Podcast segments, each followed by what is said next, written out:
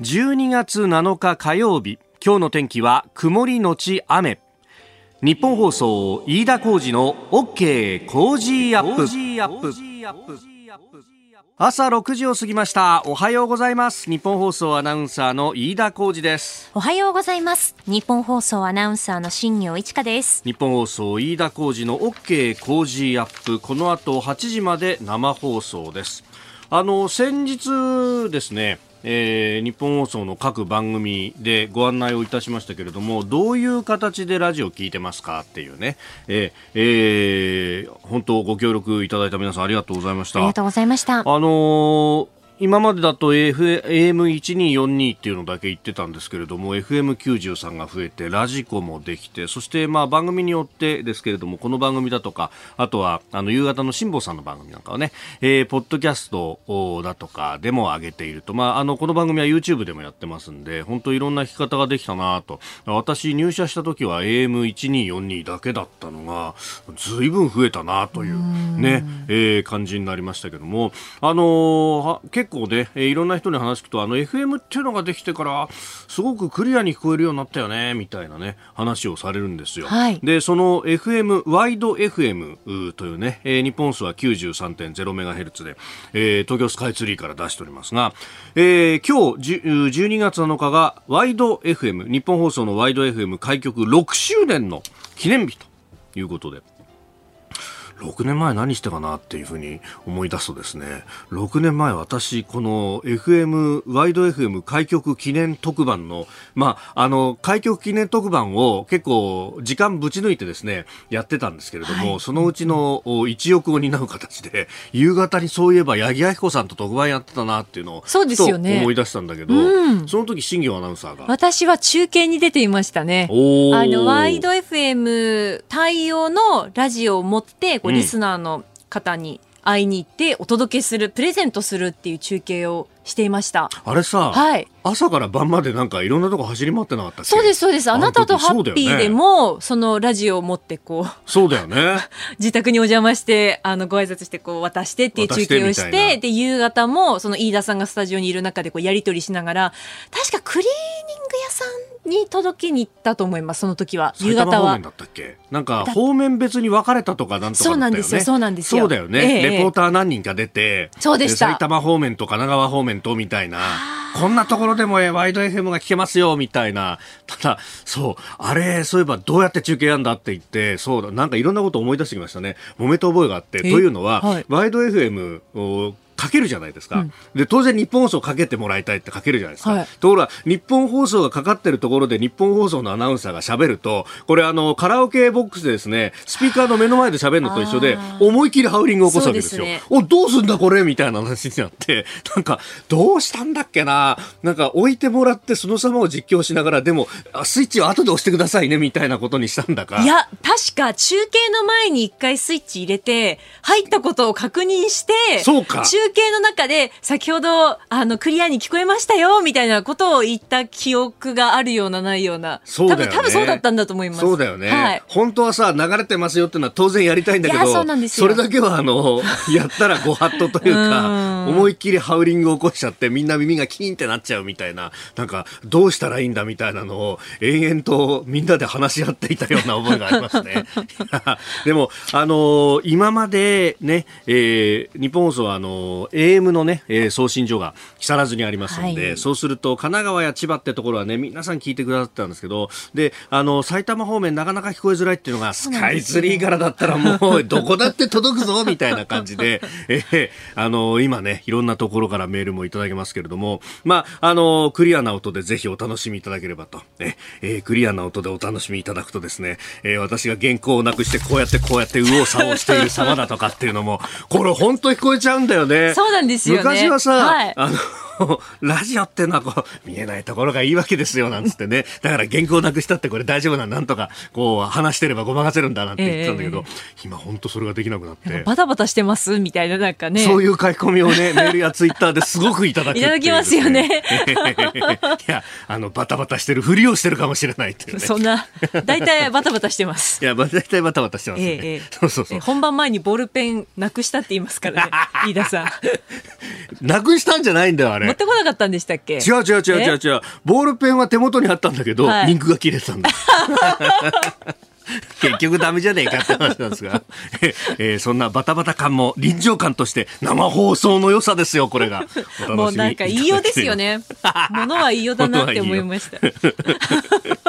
結局ごまかしてないんだけどね。本当ですよ。えー、赤裸々にお送りします。この後8時まで生放送です。あなたの声を届けます、リスナーズオピニオン。えー、この傾向時アップは、リスナーのあなた、コメンテーター、私、田新業アナウンサー、番組スタッフ、みんなで作り上げるニュース番組です。ぜひ、メールやツイッターでご参加ください。今朝のコメンテーターは地政学戦略学者の奥山正史さん6時半頃からご登場です、えー、まずは2021年版アジアパワーインデックスから見るアメリカのワクチン外交の成果について。えー、そして7時、えー、まずは7時頭はアメリカバイデン政権が北京オリンピック・パラリンピックについて外交的ボイコットを発表しました、えー、そして昨日行われた岸田総理の所信表明演説。アウン・サン・スー・チーさん、えー、禁錮4年の判決が出たということ。そしてロシアとインドの首脳会談、えー、さらには中国がアフリカの大西洋沿岸に、えー、基地の建設検討かというニュースを取り上げてまいります。ここが気になるのコーナー、スタジオに長官各紙入ってまいりました。えー、昨日の岸田総理大臣の所信表明演説について、えー、各紙一面というところであります、えー、今日は一般紙6紙すべてこの岸田総理の演説のことを取り上げておりますが、まあ、その中でもですねどこをこう切り取ってくるかで、えー、分かれているという感じであります、えー、朝日新聞は賃上げ税優遇拡充へと、えー、大企業30%中小40%控除の方針という、えー、経済対策特に賃上げと、まあ、あの分配についてもね、えー、ずっと言ってきた岸田さんだけに、えー、そこの部分にフォーカスをしております、まあ、ただこれはあのこの番組の中で経済学者の飯田康之さんも指摘してましたがいや特に中小企業であのこれ税優遇っていうのは結局法人税優遇だから、えー、利益が出てるところは確かに優遇されるよねとただあの赤字であったりとか、まあ、決算上えー、利益がかなり圧縮された状態で出てくるところに関してはそんなにこう優遇されたって別に、えー、関係がないってところも多いから結局インセンティブにはならないんじゃないかという指摘がありましたけれども、まあ、その辺どうしていくのかというところはこれからの課題だと思います、えー、それから読売は安保戦略来年末に改定という所信表明の中で敵基地攻撃能力検討というところを一面トップの見出しに据えております。まあハトハト呼ばれる岸田さんですけれどもちゃんとやってるぞというあたりをこうね、え出していると、まあ、これただあの来年末改定の話も敵地攻撃能力も含めての検討の話も前々から出てた話ではあるというところであります、えー、それからワクチンの3回目の接種前倒しを一面にかけているのが毎日とそれから産経というところです。オミクロン株最悪想定と、まあ、確かにねこれ全文を読むとコロナ対策の部分はかなり、えー、割いているなという感じです。東京新聞も安保戦略改定で一面を取っています、えー、それから日経はデジタル脱炭素で成長という問われる具体策ということで、まあ、成長というふうに言ったけれども具体的にどうすんだというあたりを書いています、まあ、これについてね後ほど今日のコメンテーターの奥山正史さんとまた、え深めていければと思っております。えー、ここで電車に関する情報が入ってきました。西武池袋線ですが東長崎駅と江古田駅の間で発生した人身事故の影響で、えー、池袋駅と飯能駅の間現在運転を見合わせています。またこの事故の影響で西武豊島線と西武有楽町線も運転を見合わせているということであります。西武鉄道によると、えー、運転再開7時頃この後7時頃の見込みということです、えー、池袋と飯能の間もうほぼ全線に近いところで運転見合わせとなっております。うん、まあ、そうすると所沢から新宿線で行くのかっていうところもですね、まあ、だいぶ混むしというところで、まあ、各車線振り替え輸送やってると思います。まあ、あの、ちょっとね、早めに、出た方が良さそうです。まあ、7時運転再開の見込みということですけれども、まあ、これが後ろに倒れる可能性だとか、あるいは運転再開してもね、えー、人が殺到してると混雑続いて、えー、遅れが続くということも、えー、あろうかと思いますんで、えー、ご利用の方、十分お気をつけいただければと思います。えー、運転再開等、また情報が入り次第お伝えしてまいります。えー、ということで、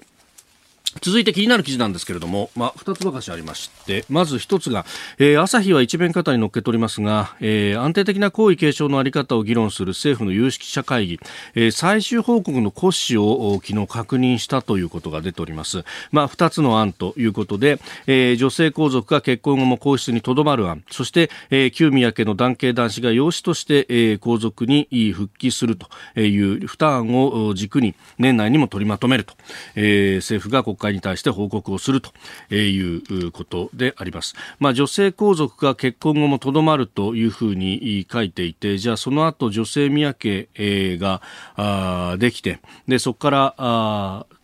将来の、えー、天皇陛下が生まれるのかどうなのかというところ、まあそうなってくると、うん、女性女系天皇ということになるんですが、その辺の是非には触れなかったということであります。まあ、今の、あの、先にですね、えー、青年皇族となられた、えー、愛子内親王殿下は、えー、男系、まあ、父系のね、お父様が、あ近所陛下でいらっしゃるということですから、男系と、まあ、父系の女性、えー、皇族という形になって、まあ、そうなると、えー、これ、かつてであれば、今の皇室店舗は男系男子に限定してるんで、えー、即位はできないということになってますが、かつてであれば、えー、即位が可能であったと。実際に女性の陛下と、えー、天皇というものは、まあ、過去に何も存在をしたということであります。で、他方、えー、女系と、まあ、母系となってしまうと、これは王朝の交代というようなことになると、日本の、えー、歴史の中で初めて起こるということにもなっていくと、まあ、ここのところの重みをどう考えるんだろうなと。ねいうところもですね本来は議論しなければいけないんだろうというふうに思います。まあ、まだ案の段階ということであります。えー、それからですね、あのー、朝日は社会面で取り上げていて、あのー、日経はビジネス面後ろの方、それから読売は私見たところ取り上げてないなという感じだったのが、えー、昨日ですね、あの公正取引委員会が、えー、楽天の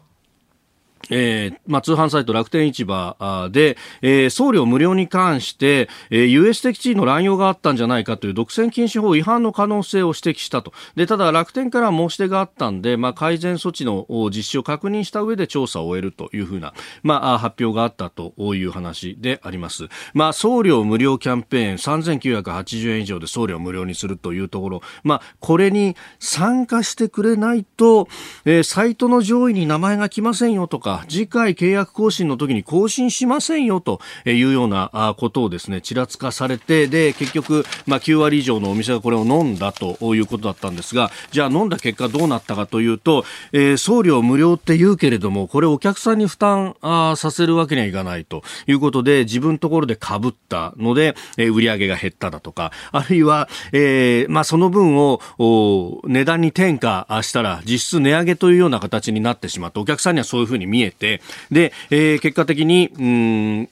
あの、売り上げが減ってしまったというようなこと。それから今までだったら1万円以上は無料にしてたのが、えー、3980円以上無料になったんで、小口の注文が増えて、手間ばっかり増えて、そして送料がかかってしまって大変だというようなことで、まあ、あのー中に入っている小売りの業者さんが泣いたというところまでが報じられているし、まあ実際に、えー、公取が言及するのはそこまでが限界かもしれないんですけど、えー、さらに言えばですね、で、それでじゃあ配送業者に、えー、投げるということになった時に、これ、配送業者が被ってる部分もあったんじゃないかっていうのは別途考えなければいけないところとしてあるし、えー、そこの部分も含めて全体のこう、構図っていうものを結局、あの、決める力があるのは楽天であったと、もうプラットフォーマーであるということを考えると、これ、小売も泣いたし、で、その先で、えー、運送業者だっておそらくは泣いているところがあるんだろうと、これ、あの、運送、配送業者の方々からいろいろメールやツイッターいただくと、えー、EC が増えて、結構大変になってるんですよって話をいろんなところから聞くので、で、その全体のエコシステムを作るだけの力を握っているのが、えー、楽天であり、アマゾンでありというようなことを考えるとですね、これ、あの、独占禁止法の運用だったりとか、コートリーのあり方も含めて、本当は考え直さなきゃなんないニュースなんだろうと思いました。ここが気になるでした。この時間からコメンテーターの方々ご登場です。今朝は地政学戦略学者奥山正史さんです。おはようございます。おはようございます。よろしくお願いします。よろしくお願いします。さあ、まずこの時間は、あ2021年版アジアパワーインデックス。はい、まあ、その中のワクチン外交についてというところですけれども、ワクチン作るの早かったですもんね、アメリカはね。はい、あの、ローウィー研究所、これオーストラリアのね、今、あの、すごくこういうインデックスみたいなものをバンバン出してですね、えー、中国にすごく目をつけられてる ところというか、すべてを透明化するということ。まあ、いい、いい仕事してるシンクタンクですよね。うんうんはい、で、ここがですね、あの、まあ、あの、アジアパワーインデックスというものを作ってですね、はい、まあ、アメリカはやっぱワクチン外交うまくやってるよねということで、総合点ぶっちぎりの1位と。なるほど。はい、82点ということで、はい。まあ、2位が74点の中国ということなんですけど、あの、我々やっぱりこう思い出しておかなければいけないのはですね、やっぱワクチン我々もうすでに、もう早い人はもう日本今3回目の方いらっしゃるんですか？はい。このワクチン開発に関してはですね、やっぱり僕はあの、まあ、僕自身はあの基本的にトランプ大統領に批判的というか、今のアメリカの分断を作り出したきっかけの人物であることがは間違いないなとは思ってるんですが、うん、一つ彼のやっぱり最大の功績、政権の最大の功績はですね、はい、やっぱりワクチン開発をものすごい勢いでしたと。オペレーションワープスピードというものをやりましてですね、えー、まあ、これも前ちょっと少し触れましたけど、はい、2兆円も突っ込んで、で普段は3年4年かかるやつを、はい、たった、えー、8か月9か月ぐらいでワクチンを開発してしまったという。マジでワープしたワープしましたね。はい、すごかったと思います、これは。はい、アメリカがその一気にその、えー、国力を上げて、はい、総力でそういう科学的な、えー、この、えー、まあ、全勢力を使ってですね、えー、ワクチンを開発したということで、僕もそのワクチン開発をアメリカが始めたっていう時から聞いて、はい、まあ、早くても、えー、2年、1年半はかかるよねって言ってたやつをですね、前倒しで、途中のプロセス、しかも別にこれ抜いたわけじゃなくて、ええ、並行してこう、あの、開発の部分と、その、はい、えー、試験の部分を一緒にやってたということで、はい、えー、一気に短縮したということですね。あの、40か月かかるやつを、半年ぐらいでやってしまったということです。並行する。で、そういう功績っていうのは忘れちゃいけないなと僕、本当に思ってるんですよ。あの、トランプさんって、あの、反ワクチン派に、はいすごくアピールしてる人じゃないですか、勢力としては。はい。なんですが、はい、彼自身どこの集会に行っても、意外にあのワクチンはみんな打とうぜって言ってんですよね。そうなんですね。はい。で、あの、支援者の人たちに、ブーって言われて。ブーってはい、言われてます、言われてます、実際に。はい。なあの、やっぱりみんなワクチン嫌いなんですけど、トランプ自身は、あれはすごくいいぜっていうのは、言ってるんですよね、実は演説で。なので、彼自身も受けてますし。あ、彼自身もワクチン打ってるし。打ってますよね、しっかり2回も。はい、ということなので、あの、このトランプ自身のやっぱ功績ですね。これを僕はあの忘れちゃいけないなっていつも本当に思ってます。なるほど。はい、まあ、トランプさん自身新型コロナかかったし、ねはい、あの時、もう一番最初ぐらいに抗体カクテル療法も、ええやりましたよね。やってましたよね。はい。そういうところがあるので、我々、あの、こう、次回打つときはですね、トランプさん、ありがとうということは、打つべきなんじゃないかと思ってます。はい。えー、奥山さん、今月、本が2冊出ます。はい。ええー、まず12月9日、えー、中央公論新社から、えー、ローレンス・フリードマン著奥山さん翻訳の戦争の未来人類はいつも次の戦争を予測する。そして翌日10日には、えー、皐月書房新社から発売、えー、コリン・エス・グレー著ジェフリー・スローン著、えー、そして奥山さんがあ訳解説、えー、地政学地理と戦略、えー、こちらですね2冊が出るんですが、はい、えー、番組お聞きの方にプレゼントがございます、はい、えー、1冊ずつプレゼントいたします。件名に本希望と書いてメールでご応募ください。 cozy cozy アットマーク 1242.com でお待ちしております。えー、今日の24時、日付が変わる直前まで受付となりまして、えー、当選者の発表は発送をもって返させていただきます。えー、戦争の未来、そして地政学、地理と戦略、えー、プレゼント、大木山さんの本のお知らせでありました。いや、これ、分厚いっすね。すみません、5000円ぐらいする本ですね、両方とも。はい、論文集の役であったりとか、はい、これはでもすごいですね、はい、あの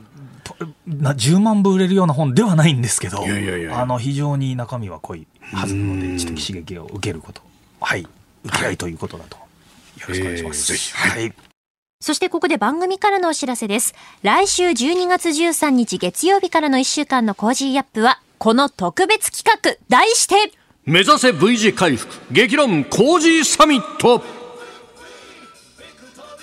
年末12月もニュースは動いています。今週開催の民主主義サミット。昨日招集された臨時国会。さらにオミクロン株に北京冬季オリンピック外交ボイコット。もやもやの多かった2021年からのリベンジを目指して番組ではいち早く V 字回復への道筋を探ってまいります。はい。コメンテーターの皆さんも6時台前半から VVVVVV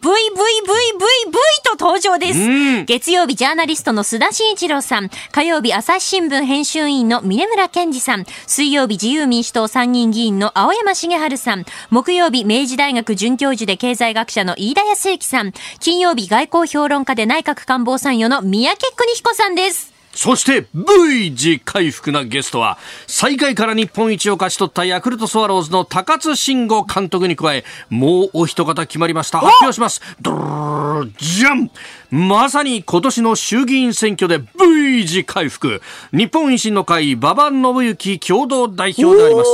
いや議席の数4倍。4倍。数字4倍。4倍。うちの数字も4倍と言わず2倍でもいいから増えてくんないかなというね。本当に。お給料も増えてくれないかな。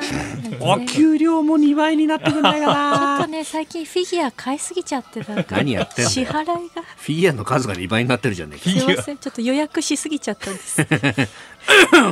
さて。さてプレゼントは千葉の美味しいお米コージー米5キロがドーンと100人の方に当たります。来週13日月曜日からの1週間の飯田浩二の OK 工事アップ、うん、あなんです。そうなんですよ。本当にねもう背中が見えてきたところかほぼ並んでいるという状態まで来ました。はい。打倒赤坂よろしくお願いいたします。V! あなたと一緒にニュースを考える飯田浩二の OK 工事アップ。では7時台最初に取り上げるニュースはこちらです。アメリカのバイデン政権が北京オリンピック・パラリンピックについて外交的ボイコットを発表アメリカバイデン政権は来年2月と3月に開催される北京冬季オリンピック・パラリンピックについて政府関係者を派遣しない外交的ボイコットを行うと発表しました。中国の新疆ウイグル自治区などでの人権状況が理由だとしております。一方で選手団は派遣する方針です。えーまあ、中国の外務省の報道官はオリンピックは政治ショーではないと招待されてもいないのに外交ボイコットを煽るのは独りよがりの人気取りだと、はい、えー、で必ず断固たる対抗措置を取るというふうにも言っているようです。なるほど。はい。いや、これ、あの、そうですね。予防的に、えー、中国側はですね、はい。えー、ボイコットするよりも、まあ、我々、ほら、いろいろ今、コロナとかで大変だから、まあ、来ないでほしいっていうことをまず先に言ってましたよね。言ってましたよね。この辺結構神経戦というか、はい、あの、どちらが先に言った言わないっていうところで、はい、まあ、あの、来て、えー、来ないって言われても傷つかないような形で、中国は予防線を張っていたっていうのはまず、あの僕は、うん、面白いなと思いましたね。はい、やっぱこの辺の外交のこのせめぎ合いみたいなものが一つ行われてるというところですよね。ただこれあの全般的に見てて、はい、僕はやっぱり思うのはですね、ええ、中国側は特に今回、まあこの人権問題やっぱりあの WTA というかあの女子女子のテニスはい、はい、えー、ですね、ええ、のツアーをやっぱりあのペン水さん、彭水さんですか。彭水さん。はい。はい、彭水さんの話をめぐって、その、まあ、不倫疑惑というか、その、えー、性的です、まあ、MeToo 運動ですね。はい。えー、それに絡めての、党の幹部の人が、うん、まあ、強制的にこう、浮気をさせられたというか、状況になってですね、世界的にもこれ問題になって、最終的にはその WTO がボイコットすると。はい。もう試合をしないというところまで行って、うん、はい、あの、すごい大きな、まあ、ツアーをやらないということで、ね、まで出てきて、結構問題になってるんですけど、うん、中国国側はやっぱりどうもこの話に関しては絶対に外に話をしないというかあの僕も見てて思ったんですけど相当中国側はこの、はい、あの彭帥さんの話に関しては、うん、えかなりけけあのなんていうんですかけあの検閲というかえ相当早めに動いてると。国内では報じさせない報じさせないということですね。で、これあの、海外メディアやっぱ見てて、特にこれアメリカのメディアが言ってたんですけど、はい、中国の今回のこういうアプローチ、この彭帥さんの問題に、特に問題に関してやっぱ言えるのはですね、北京っていうのはこの沈黙を守るっていうのが一つ目、二つのアプローチを取ってると。はい。一つ目が沈黙を絶対に守る。で、その次に世間、まあ国際社会、世論が忘れるのを待つという。なるほど。はい、つのアプローチを取ってると。僕、このやり方どっかで見たなと思ったら、あ、そうだと。はい。日大の田中理事長これやってたよねっていう。なるほど。はい、思いました。この、この戦術はすごいなと思いました。これは何かというと、えー、日大の田中理事長、まあ前回これ覚えてますかね、番組でも。あの、えー、アメフトの、はい、あの、なん違法タックルというか。違法タックルとか、はい、ありましたね。えー、怪我させるためになんじゃないかという、えー、あの、やらなきゃ意味ないよっていう有名な名言が出ましたけど、えー、あの時も田中理事長、まあ今回ちょっと逮捕されちゃったりとかしてましたけど、やった時にですね、あ、そうです、脱税ですね。うん、あの、そういう形で話題になったものを、やはりこう黙ってですね、沈黙を、まさに沈黙を守って、で、世界が忘れるのを待つっていうやり方で。記者会見も何もせずにというような。ということですよね。やり方やってたなっていう。で、まさに今回中国は、特にこの WTM のセクハラ問題に関しては、必死にこう、何も言わずにスルーするというやり方をやってるっていうのは、似てるところあるなと。はい、僕は思ってますね。はい。でも、これね、昔だったらというか、いろんな海外から声を上げなかったら、彭帥さんもこれそのまんま、闇から闇だったんじゃないかという指摘あります、ね、今はもう SNS とかいっぱいありますし、えー、そういう意味でやっぱ人権問題がものすごく盛り上がってるっていうところはですね、まあ、日本もやっぱりこれは僕はあの人権問題、外交ツールの一環として持っておくべきだなっていうのは本当思いますね。はい、なので、国内に向けても我々はこの、はい。放水問題をですね、えー、しっかり取り上げておくっていうのは大事じゃないかなとはい、なるほど、世論が喚起し、そして政府が動くみたいなそうですね。一連のプロセスですか、はい、まあ、やっぱり人権問題、日本大事だよねっていうところは、国際的にこれ、いいところなんで、アピールしていかないといけないなというふうに思います。えー、まずはアメリカの外交的ボイコットについてでありました。まあそうすると日本もどうするって話になってきます、ね、なりますからね。はい。も責任は絶対ここにも日本にも指導者側にやっぱあるので、逆に今示す、アピールするいいチャンスなんじゃないかと思いますけど。はい、そうですよね。民主主義サミットも近いですもんね。そうですね。おはようニュースネットワーク。取り上げるニュースはこちらです。岸田総理大臣所信表明。感染防止に万全を期す観点から、既存ワクチンのオミクロン株への効果等を一定程度見極めた上で、優先度に応じ、追加承認されるモデルナを活用して、8ヶ月を待たずに、できる限り前倒しします。お聞きいただきましたのは昨日召集された第207臨時国会での岸田総理大臣の所信表明演説の一部です。えー、岸田総理は新型コロナのオミクロン株についてワクチンの効果を見極めた上で3回目の接種を8ヶ月を待たずにできる限り前倒しすると述べました。えー、今日は一般紙6紙東京最終版各紙一面はこの所信表明についてであります。はいそうですね全部あのここに来てあの改めて見たんですけど、はいうん、あの各社のその新聞社のですね、はい、注目点っていうのが如実に現れると。はい、もう同じく所信表明もあの言ってるんですけど、はい、例えばもう各社のカラーがものすごい出てる多分日経新聞とかですだとですね、えー、デジタル脱炭素で成長と、はい、もうあの新聞社が狙ってる、えー、注目してるものそのまま出てますよね。はい、それと東京新聞とこれ読売新聞ですかね、はい、安保戦略の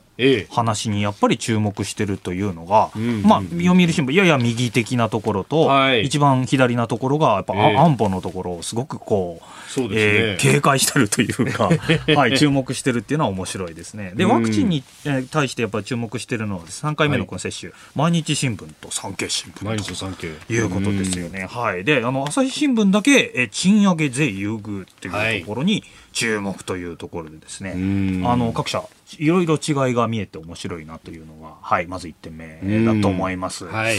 ー、なんですが、僕はやっぱりこのワクチンの話ですね、気になりますね。あのというのはやっぱりこの日本全体的に、まあ我々やっぱりワクチンで行くしかないじゃないですかというところですよね、なので3回目のこの接種前倒しということで、まあ、先ほどもちょっと言いましたけど、まあ、これはトランプさんがやった功績に日本は乗っかってやるということですよね。全般的に僕やはりこう見てですね、はい、日本ってやっぱりワクチン接種にも関してもそうなんですけど、いい国だなと改めて思うんですよ。え海外の情報を見てるとですね当然なんですけど、はい、今あのワクチン接種するしないにかかけてですね、うん、えー、結構暴力的なデモが、はい、オーストラリアとかでもあの、えー、起こってますし、うん、えー、我々にそういうワクチンを強制するなみたいなところの動きがものすごく出てると。であのあからさまにそのワクチン我々は別にあの受けたいですし僕も受けたいと思いますし打つべきだなと思うんですけど、えー、その逆に国が強制してるっていうところがあのかなり増えてきてる部分があってですね。例えばあのシンガポール政府僕あのちょっと注目してるんですよ。えここですね、えー、あのあからさまにそのワクチンを打った人と打たない人、はい、まあ、選択的に打たない人ってやっぱいるわけじゃないですか。で打たない人側に対してですね、はい、えー、今後の医療費を、うん国が負担しない。みたいな、もうあからさまに、はい、お前受けないんだったら、もう俺たち金払わねえぜと、国が負担しないぜと。いう形のことをやっぱやってるんですよね。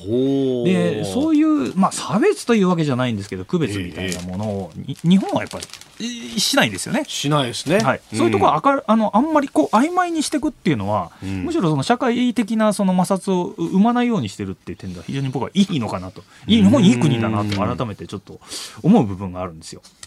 でその接種拒否してる人を差別していけないっていうところが日本はやっぱりすごくあってですね、はい、あのあからさまに差別しないっていうのは僕はすごくいいことだなと思うんですよ。というのはですね、うん、あのやっぱり国際社会的なその国際社会じゃないですね、まあ、その欧米の国々では今やっぱり接種した人間は特権階級だと。うんまあ、ある意味ちょっとこれ猫の話で言っちゃうとですね、はい、地域猫っているじゃないですか。ああ飼い猫じゃないけど。飼い猫じゃないけど地域にやっぱいる猫はしっかりあのワクチンも打ってみたいな部分が。餌もやってみたいな。餌もやってという、はい、でしっかりあのなんですかあのまあ、えー、あれなら不妊治療もあ不妊治療もやってます、はい。僕もあの横須賀の方の地元でちょっとそういう例をなんとか見るんですけど。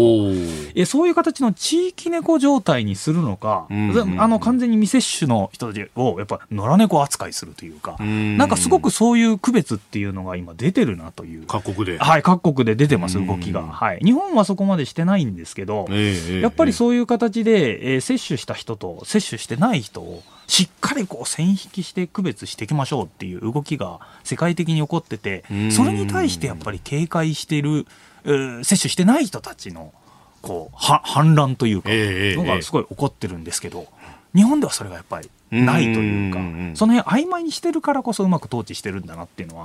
僕はなんかう、日本ってやっぱ統治しやすい国だなと、改めて思いますね、まあ、このね、今回の所信表明の中にも、はい、まあ、接種、まあ、しない人だったりとかある、あるいは体質とかでできない人に対しても、ね、その検査をね、えー、無料で受けられるようにして、はい、まあ、あのそれで陰性が証明できれば、うん、あの普通に社会活動ができるぞとか、まあ、そういうような形にするというようなことも盛り込まれてますそうですよね、うん、日本はそういう意味では、なかなかあのあえてそういうふうにこあらだことを荒立てないというか、ういう意味では、いやうまくやってるのかなっていうのは本当に思います。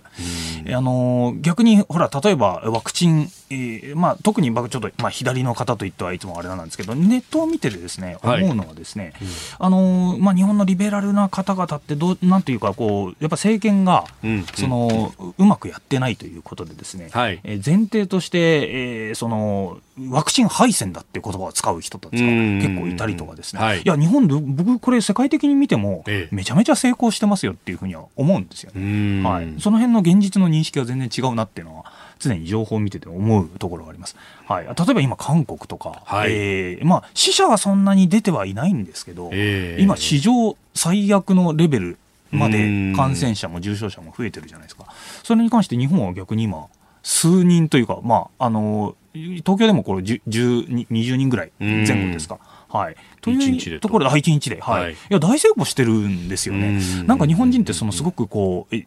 我々そのワクチン接種、これ、まあ、菅さんですけど、はい、すごくうまくやったっていうところに関して、正しい評価がなんかされてないなっていうところがありまして、一番ひどかった時の記憶をそのまま引きずったまんま、え世間が議論してるっていうのは、僕なんかちょっとフェアじゃないなっていうところがいつも思うところありますよ。はいまあこのね、ワクチンに関してって本当、それこそね、菅さん、1日100万って言って、そんなもん100万人に打つなんて無理だってみんな言ってたけれども、それどころか。160万とかいきましたからね、1日あたり、一番。それはよくやってくれたというところなんですけど、なぜか我々は評価せずに、あの、まあ8月9月の時に確かにデルタ株で、うわーっと増えた時の嫌な印象で残ってるんで、今回必死に抑えたいってことで、岸田さんが、あの、国境封鎖という、鎖国っていうところまで行きましたけど、いや、そこまで僕、やっぱりや、やっぱり岸田さんとしては、やっぱり抑えたかったのかな。あのワクチンやっぱりその菅さんがそういうふうに失敗したところを見て、はい、なんかあこれやっぱりしっかりすぐやんなきゃってことで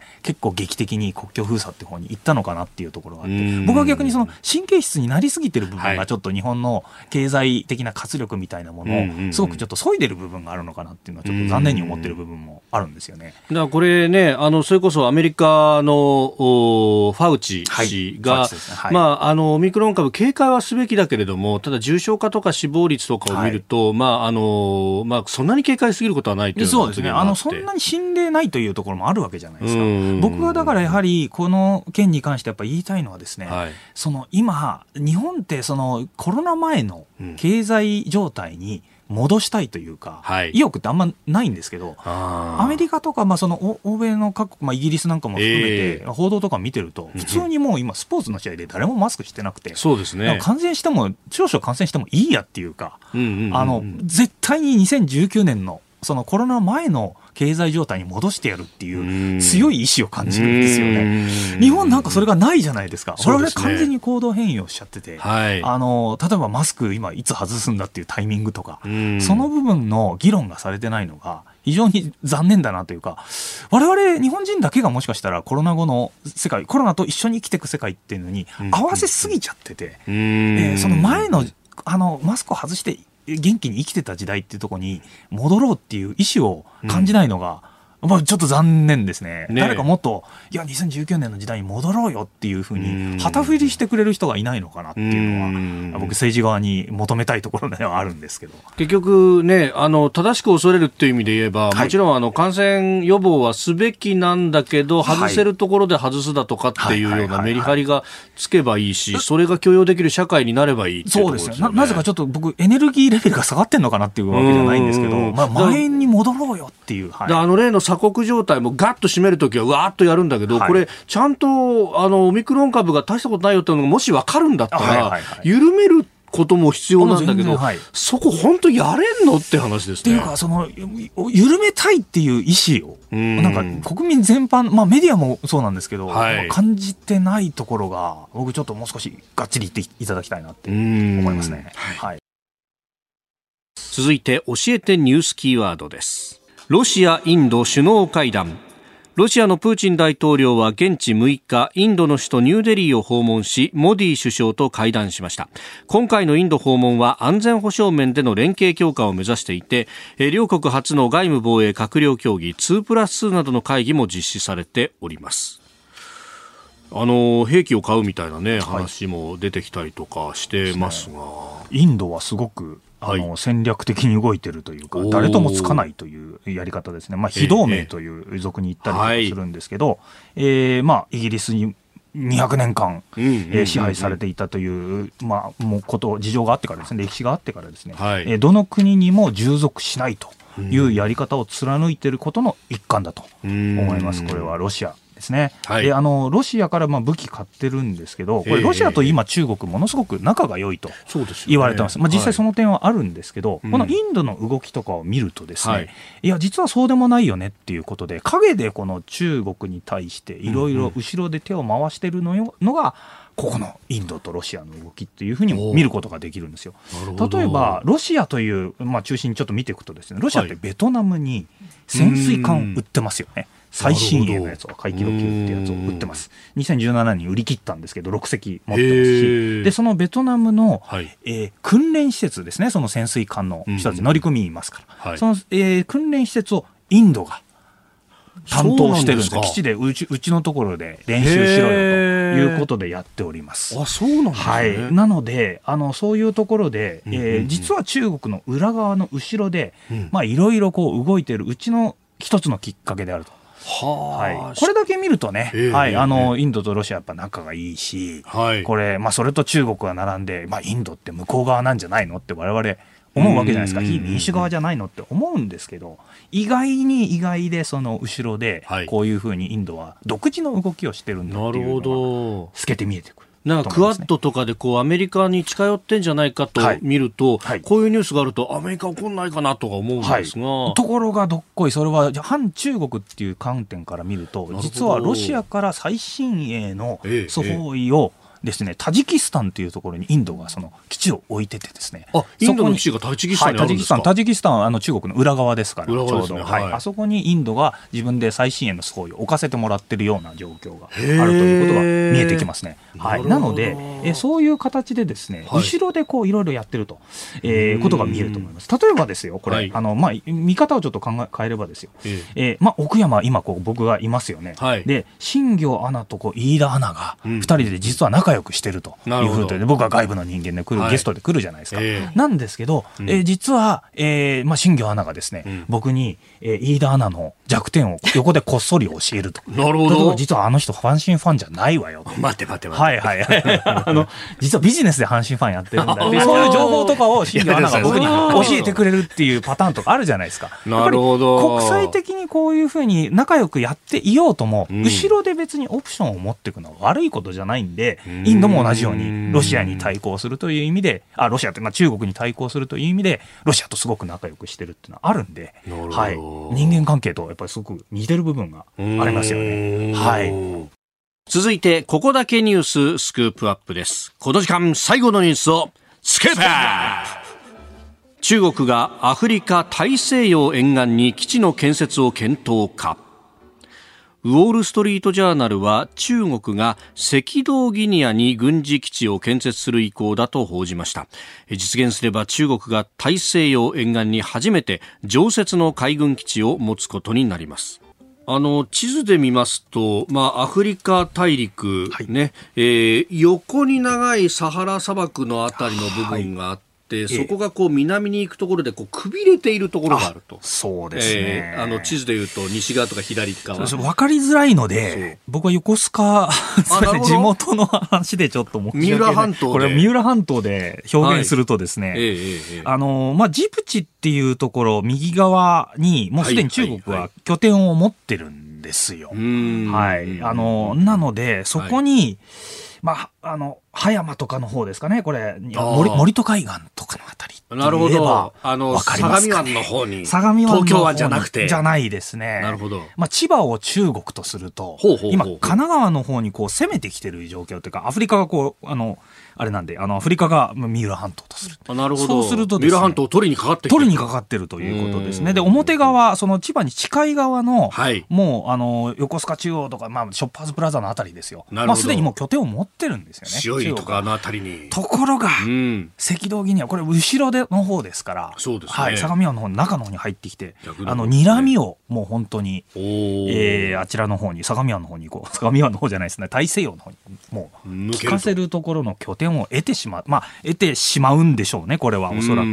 こういうことになっているというのはですね、まあ、非常にこれ、あの、えー、神奈川勢力としてはですね、真鶴、小田原をこう拠点を持ってる人間としてはですね、はい、あ目の前にこう来たなと。いう状況じゃないですか。これアメアメリカにとってはこう目の前のこの、えー、対岸の対岸の方に来たということで、いや、ちょっと中国、アメリカに対して刺激をこう、うんうん、しすぎというか、はい、あの非常にこれ僕は懸念しておりますね。あのアメリカ側が目の前にやっぱりこういうふうに来られると。っていうのがありますね。アメリカにとってはそういう意識なんですね。そういう意識ですね。なんというか、これ、はい、まあ、あの、アフリカの反対側にも拠点を持つて、アフリカをこう、貫くような形で、こうやりたいのかなみたいに思いますけど、それだけじゃなくて、その海の先ですか？すねはい、もうその先の、えー、大西洋側のこの反対側ですね、はい、に対してもう睨みを利かせることになっちゃうので、中国側が。そうすると、アメリカの警戒感は異様に上がると思います。ます。異様に上がります異様に上がると思います。あというのはですね、これ、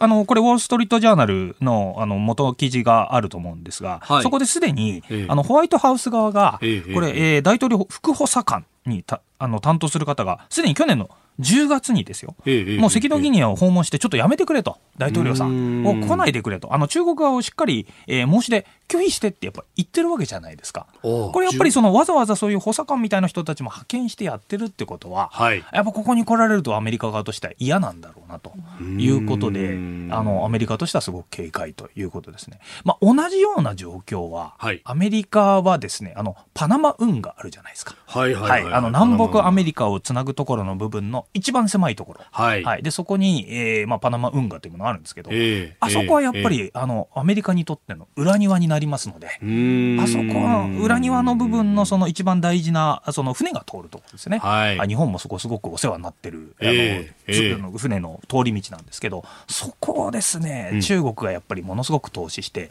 2017年18年ぐらいに、はい、そこをあの中国側が取るんだと取るというかですね、まあ、ビジネス的にこうあの取ることによってですね、えパナマがその台湾をこうあのなんていうんですかね。はい、台湾との国交をあ断交断交みたいなことになって大騒ぎになったことによって新しいその2019年ぐらいに新しい大統領になったんですけどそこで今度は逆にアメリカ側がこういろいろ働きをかけをして、はい。えー、そのパナマ運河大事な財産を公共財産を中国に渡すなという形にやっぱ働きかけをしてこちら側の勢力に入るようにしてるということですね。取り返した取り返してる今状況取り返しつつある状況ということで、まあ、投資がものすごくその中国側から入ってきますんで,、はい、でそれに対してやっぱりこうあのなんですかいい顔をしようという人たちがやっぱり出てくるっていうことでの米中のやっぱりせめぎ合いがなんとアメリカの裏庭で行われてる状況が今。あるってことですね。はい、かつてそれこそキューバ危機っていうのがありましたよね。はい、ありましたありました。あれはまさにそのアメリカのすぐ下にある、えー、はい、地図上下にある、そうですね。そこにソ連が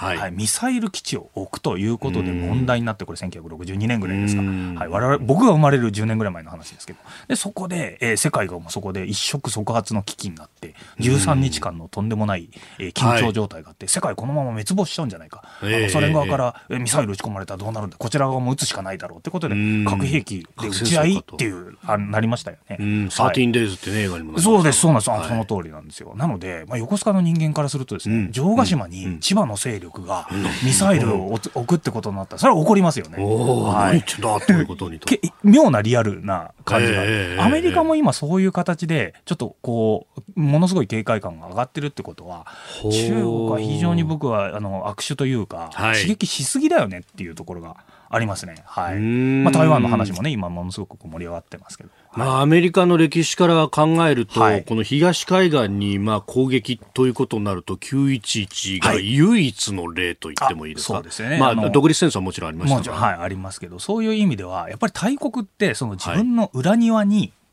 何か物を置かれるとか、脅威を感じる、特にアメリカみたいな国ってすごくセンシティブなんで、その辺は、はい、ものすごくこう神経質なんで、えー、そこに目の前に中国のやっぱ基地があからさまに来たっていうことになると、たとえ対岸アフリカであってもですね、まあ、かなり離れてるというふうに地図上見えるけども、はい、もちろん見えますけど、それはやっぱり、えー、あこれ一つの駒をここに置いてきたなという意味でですねあの警戒するのはまあ当然だろうなということで僕は中国そのあの刺激ししすぎなところがやけにやっぱ戦略下手なんじゃないかなっていうのはちょっと思ってます。なるほど、はい、なんだかこう戦略がうまい国というようなイメージがルフされてますが、はいはい、ですが実際にその警戒感を無駄に引き起こしてしまうということで、まあ、戦狼外交っていうのを言われたりとかして、ねはい、やってますけど、えーえー、あのそれは本当は相手の反応をしっかり見てこういうふうに変な反応してこないようにしてくるのが、まあ、中国は確か2000年代初めまではそういう形でやってましたよ。はい、ところが、それを、いや、最近はなんかもう俺たち自信があるんだってことで、かなり傲慢になってしまってるんじゃないかというのは、非常に警戒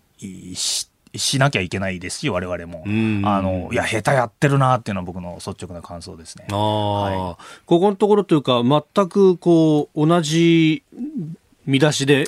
ニュースでっていうのが、はい、今日あの日経の国際面に載ってましたけども、はい、戦狼外交の失敗裏目というところで、でね、リトアニアに対して、はい。ね、え相当圧力というか、えー、もう暴言も吐きまくって、で、えー、ついに貿易に関してももう、お製品を止めるんだみたいなことになって、リトアニアも断固戦うっていうふうになってますが。って言って、今度は逆に台湾の、はい、えー、外交拠点というか、大使館、まあ、事実上の大使館を置くということをやりましたよね。しかも台湾って名前ついてついてるというところですね。これびっくりですね。やっぱりそういうことで逆にどんどん敵を無駄に増やしてるなっていう印象がやっぱり僕の中で大きいですね。それは本当に戦略的にいいのかどうか。やっぱあいつのリアクションをしっかり計算できてないなっていうのは僕の、はい。いや、もう思いますね。こんなところに余計に、あの、アメリカを警戒させるようなこと、やらなきゃいいのになって僕は思いますけど、ね、はい。で、こうやってこう、まあ、ある意味、野郎時代していく中国、はい、このままいくとどうですか？その、もう、大国意識、自信満々の中で、外に対して圧力加えてっていうことに、東アジアでは特に？はい。やりすぎると、周りで、ま、ネットワーク、まさにクワッドとか、オーカスみたいなものが、ネットワークがこう広まってって、いつの間にか、あ、俺ってこのまま、あの、なんですかね、外交的な選択肢なくなっちゃうよねってことになると、まあ、下手すると戦争というか武力衝突の方に行っちゃうのが僕は一番怖いなと思ってるんですよ。はい、あのやっぱり警戒した人たちって手握りますよね。えー、そうするとそこでいろいろネットワークがあるにもかかわらず、中国自身はネットワーク持ってないのでそんなに、はい、はい、あそこまあ自分たちの大きい国であるっていうところが。でそこで過剰に自信を持ってしまって、まあ、外交的に失敗しちゃうんじゃないかなっていう。はいそこは僕は、僕今北京の人間だったら、いや、ちょっとこれ警戒する傾向だよねというふうに、やりすぎちゃやっぱりダメだよねというふうには思いますけどね。なんか戦前の日本みたい、見てるようで、怖いんですよ、僕本当に中国の今やってることは。で、しかもそこでこう、ちょっと自制した方がいいよっていうことを言ったときに、貴様腰抜けっていうふうに。その通りですね。はい。で、それを言える人がやっぱり、まあ言ったところで聞いてもらえないのかなっていうところがやっぱり一番怖いところかなと。で、それをこう考えながら周辺国として我々これは備えるしかないってところです、はい、それはでそういうところではしっかり人権みたいなところも言ってしっかり進言していく中国に対して言っていくっていう姿勢は、まあ、取らざるを得ないのかなというふうに思いますね。はい、せっかく岸田政権ポスト作ったのにね、えー、人権担当補佐官とか、ね、中谷さんが、はい、これまさに仕事のしどきですか？しどきですね。はい、なのでこれは日本側もやっぱ国民側も先ほども言いましたけど、はい、あのそれをバックアップするというか。うん。中谷さん頑張ってねっていうふうにやっぱ言って、言いやすい環境をマスコミもメディア側もしっかり作っていくっていうことが大事で、あまあ、北京ボイコットっていうところも来てますので。外交ボイコット。はい、外交ボイコットも来てますので、まあそういう意味で、我々日本もここで人権をアピールできるところなので、うん、あの、いや、ガンガン行った方がいいんじゃないかと僕は思います。はい。あなたと一緒に作る朝のニュース番組飯田浩二の OK コージーアップ日本放送の放送エリア外でお聞きのあなたそして海外でお聞きのあなた今朝もポッドキャスト YouTube でご愛聴いただきましてありがとうございました飯田浩二の OK コージーアップ東京有楽町の日本放送で月曜日から金曜日朝6時から8時まで生放送でお送りしています。番組ホームページでは登場いただくコメンテーターのラインナップや放送内容の原稿化された記事など情報盛りだくさんです。また公式ツイッターでは平日は毎日最新情報を配信中。ぜひこちらもチェックしてください。そしてもう一つ飯田浩二アナウンサーの「夕刊富士」で毎週火曜日に連載中の飯田浩二の「そこまで言うか」こちらもぜひご覧になってみてください。12月は忙しい季節。ぜひニュースチェックは AM、FM、ラジコはもちろん日本放送のポッドキャスト YouTube でチェックしてください。